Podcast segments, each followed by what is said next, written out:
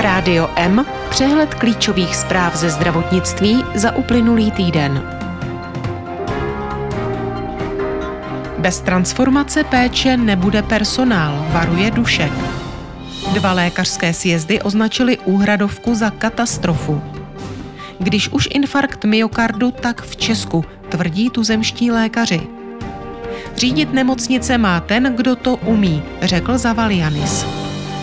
Fungování nemocničních ombudsmanů bude upravovat zákon o zdravotních službách. Komora vyloučila lékaře, který měl nutit ženy ke ginekologickému vyšetření. Soud mu přiznal odklad. Nemocní Češi míří častěji do lékárny než k lékaři, ukázal průzkum. Nemocnice si budou moci brát standardní bankovní úvěry, nadále je ale musí schvalovat ministerstvo financí. Česká umělá inteligence Irene detekuje diabetickou retinopatii mrknutím oka. Transplantační centrum v Brně hledá stavitele nového sídla za zhruba 2 miliardy. Certifikát Centra vysoce specializované péče se odrazí na úhradách. Neschopenek přibylo o 40% náklady stát sníží novým odvodem. Chirurgové v New Yorku úspěšně transplantovali lidské oko. Stlačování cen generik nutí farmaceutické firmy omezovat výrobu. Slovensko od ledna spouští systém DRG. Nedostatek léků sužuje také Velkou Británii. Situaci ještě zhoršil Brexit. Albánie zakázala lékařům zákonem včasný odchod do zahraničí. Farmaceutická skupina Roche za 7 miliard dolarů posílí své lékové portfolio. Zcela jsme zaspali při restrukturalizaci sítě, která neodpovídá potřebě péče, zatímco si vážeme velké množství kapacit lékařů i dalších zdravotníků v akutní lůžkové péči, jež je u nás naddimenzovaná, ujíždí nám vlak v oblastech, které jsou potřeba stále více, totiž v následné a komunitní péči. Aktuální data o tom, jaké máme v Česku rozložení lékařských pracovních sil, kam nás tlačí demografie a kde máme největší problém, představil na sjezdu České lékařské komory ředitel Ústavu zdravotnických informací a statistiky Ladislav Dušek. Ministr zdravotnictví Vlastimil Válek schytal kritiku za úhradovou vyhlášku hned na dvou sjezdech ambulantních specialistů a České lékařské komory. Nesouhlas zazněl s nízkými nárůsty nepokrývajícími náklady u ambulantních specialistů, způsobem, jakým má proběhnout navýšení platů a mest v nemocnicích či některými bonifikacemi. Z reakcí na místě i usnesení obou sjezdů lze soudit, že svým vysvětlením ministr delegáty příliš nepřesvědčil. Při zástavě srdce mají pacienti v Česku až 15% šanci na přežití a na návrat do plného života. Evropský průměr je mezi 5 až 8%. Důvodem je hustá síť kardiocenter v Česku a poučená laická veřejnost o poskytnutí první pomoci. Přednosta druhé interní kliniky kardiologie a angiologie Všeobecné fakultní nemocnice profesor Aleš Linhardt výsledky glosuje slovy, že na Zemi není lepší místo, kde dostat infarkt myokardu, než v České republice. Ve zdravotnictví je až příliš mnoho peněz. Jsou však neefektivně využívány, stejně jako práce lékařů a sester v nemocnicích. Na konferenci zdravotnického deníku na téma ekonomika zdravotnictví to řekl Sotirios Zavalianis, majitel zdravotnického holdingu Akeso. Nikdo podle něj nechce ve skutečnosti současný stav měnit, je ale potřeba stanovit požadovanou úroveň zdravotnictví, kterou chceme jako společnost v budoucnu mít. Politici se ovšem údajně obávají jednak toho, že velkými zásahy do systému ztratí popularitu a prohrají volby. Nebo jsou volby naopak daleko a práce na zlepšování zdravotnictví by se do výsledků nemuseli propsat. Úprava zákona o zdravotních službách má detailně popsat činnost a kompetence nemocničního ombudsmana. Svou prací má předcházet stížnostem, pomáhat pacientům i lékařům řešit konfliktní situace. Úprava by mohla být účinná od 1. července 2024.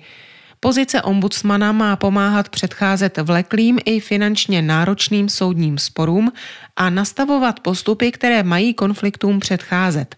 Hledá se i způsob, jak zajistit jejich financování, zejména v malých nemocnicích. Odkladný účinek přiznal Nejvyšší správní soud rozhodnutí o vyloučení praktického lékaře z lékařské komory, protože lékařská praxe je jeho jediná obživa a s vadným chováním přestal.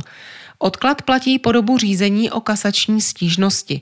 Praktik měl bez oprávnění nutit ženy ke ginekologickému vyšetření a nejméně jednu ženu vyšetřil. Lékař argumentoval ztrátou příjmů, milionovými náklady na odstupné a vybavení ordinace a krizí zdravotnictví. Podle lékaře nevznikla žádná újma pojišťovnám nebo státu, neboť účtuje jen výkony, ke kterým je oprávněn. Zároveň žádá ministerstvo zdravotnictví o uznání odborné specializace získané ve Švédsku v oboru rodinného lékařství, který mimo všeobecného lékařství zahrnuje rovněž pediatrii a primární ginekologii. Hlavní organizátor protestů mladých lékařů a předseda sekce mladých lékařů ČLK Jan Přáda byl zvolen viceprezidentem České lékařské komory. Přáda vystřídá v křesle viceprezidenta Zdeňka Mrozka, který pozici zastává od roku 2008. Češi mají vysokou důvěru v rady a doporučení lékárníků. Lékárny zůstávají pro většinu lidí místem, kam při méně závažných zdravotních potížích zamíří. Na lékárníky se lidé v tuzemsku nejčastěji obracejí i v případě, že nemohou sehnat léky. Takové jsou závěry reprezentativního průzkumu pro Českou lékárnickou komoru, který proběhl v září a říjnu 2023. V rámci vládního konsolidačního balíčku se změnila legislativa, která umožní příspěvkovým organizacím brát si klasické úvěry od komerčních bank. I nadále je ale musí posvětit ministerstvo financí. Není přitom jasné, jakými pravidly se při jejich schvalování řídí. Ministerstvo zdravotnictví legislativní změnu vítá, protože díky ní bude možné vysoutěžit nejen nejlepší cenu stavby, ale také nejlepší úroky, což dosavadní úprava komplikovala. Česká lékárnická komora si na sjezdu zvolila vedení na další čtyři roky. Zůstane stejné jako v končícím období. Prezidentem bude Aleš Krebs, viceprezidentem Martin Kopecký. Software Irene s umělou inteligencí dokáže spolehlivě detekovat znaky diabetické retinopatie. Pomáhá s diagnostikou už v desítkách ordinací na území České republiky i Slovenska. Díky Irene je možné vyšetřit oči pacientů s diabetem přímo v ordinaci diabetologa při běžné kontrole, navíc za zlomek času a bez nutnosti jejich rozkapávání. To může výrazně pomoci motivovat pacienty k tomu vyšetření podstoupit. Řada diabetiků totiž kontroly u oftalmologa vynechává.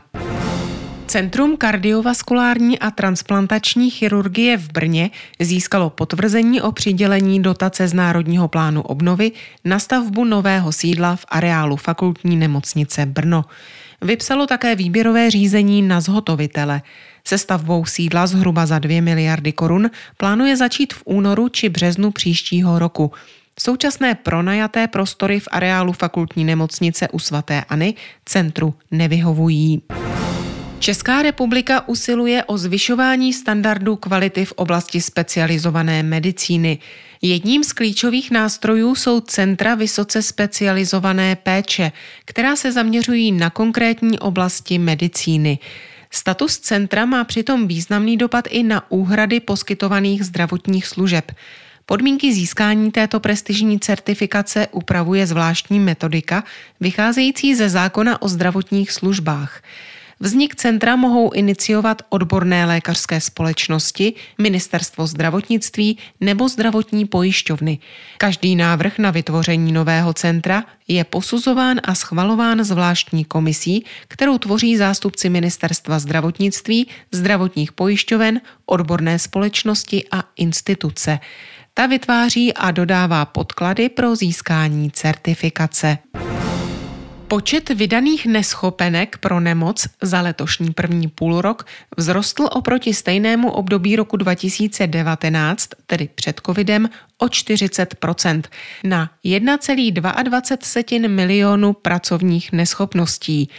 Náklady na dávku sníží od ledna nový pojistní odvod. Roli v nárůstu počtu vydaných pracovních neschopností zřejmě hraje zrušení třídenní karenční doby. Vláda proto zavedla nemocenské pojištění placeného zaměstnanci ve výši 0,6% vyměřovacího základu.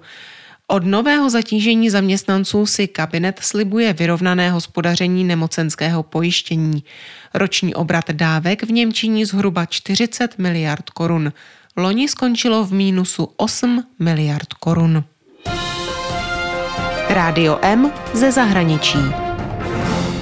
Yorkští chirurgové úspěšně transplantovali lidské oko společně s částí obličeje 640-letému pacientovi. Výsledky operace předčily očekávání lékařů. Rohovka spojená s oční sítnicí vykazuje i 6 měsíců po výkonu vysoký průtok krve. Pacient na oko nevidí, transplantovaný orgán zatím nedokáže skrze oční nerv komunikovat s mužovým mozkem. K přijetí darovaného oka a hojení nervů přispěly kmenové buňky, které lékaři odebrali z kostní dřeně pacienta a během transplantace je vpravili do jeho očního nervu, proto aby nahradili chybějící buňky a ochránili oční nerv. Průmysl generických léčiv sužuje řada výzev. Většina účinných látek se vyrábí v Ázii, což zvyšuje riziko narušení dodavatelského řetězce. Výrobci generik se ocitají pod neustálým tlakem evropských států, které stlačují ceny. Přestože objem generik distribuovaných v Evropě stabilně roste, snižuje se jejich hodnota – a to do takové míry, že výrobci mnohdy jejich produkci raději sami zastaví, neboť pro ně už není profitabilní.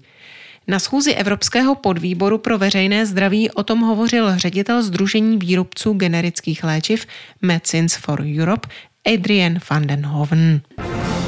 Slovensko od začátku ledna 2024 spouští DRG systém, který je možné využít i jako úhradový mechanismus – Slovenské zdravotnictví by mohlo do roku 2030 i díky tomu ušetřit téměř půl miliardy eur. Největší překážkou při jeho zavedení do reálné praxe byla chybějící legislativa. Systém se má ještě v dalších letech vylepšovat. Životně důležitá antibiotika či přípravky pro využití v hormonální terapii nebo pro léčbu ADHD jsou mezi těmi, které budou během nadcházející zimy zoufale chybět ve Velké Británii. Vyplývá to z varování britských expertů i nezávislé komise pro vztahy Velké Británie a Evropské unie. Ukázalo se, že situaci ještě zhoršil Brexit, který vnesl do dodavatelských řetězců mezi 27. a britským královstvím řadu administrativních překážek. Ve snaze zastavit odliv mladých lékařů do zahraničí přijala Albánie zákon, na jehož základě budou absolventi lékařských fakult muset odpracovat ve své zemi až pět let. V opačném případě budou povinni zaplatit školné. Studenti proti zákonu protestují a obrátili se i na ústavní soud. Balkánská země, která patří k nejchudším v Evropě, nemůže konkurovat platům a pracovním podmínkám v Německu nebo Itálii, kam mnoho mladých albánských lékařů odchází za prací. O léčivé přípravky pro léčbu idiopatických střevních zánětů se nejspíše rozroste portfolio švýcarské farmaceutické skupiny Roche – Roche za více než 7 miliard dolarů totiž převezme americkou farmaceutickou společnost Telavant Holdings. Nový výkonný ředitel Roche Thomas Schinecker tímto krokem hodlá rozšiřovat spektrum léků, které švýcarský farmaceutický gigant chce dodávat na globální trhy. To byly zprávy, které připravila Marcela Alfeldy Šperkerová. Naslyšenou příště se od mikrofonu těší Marcela Žižková.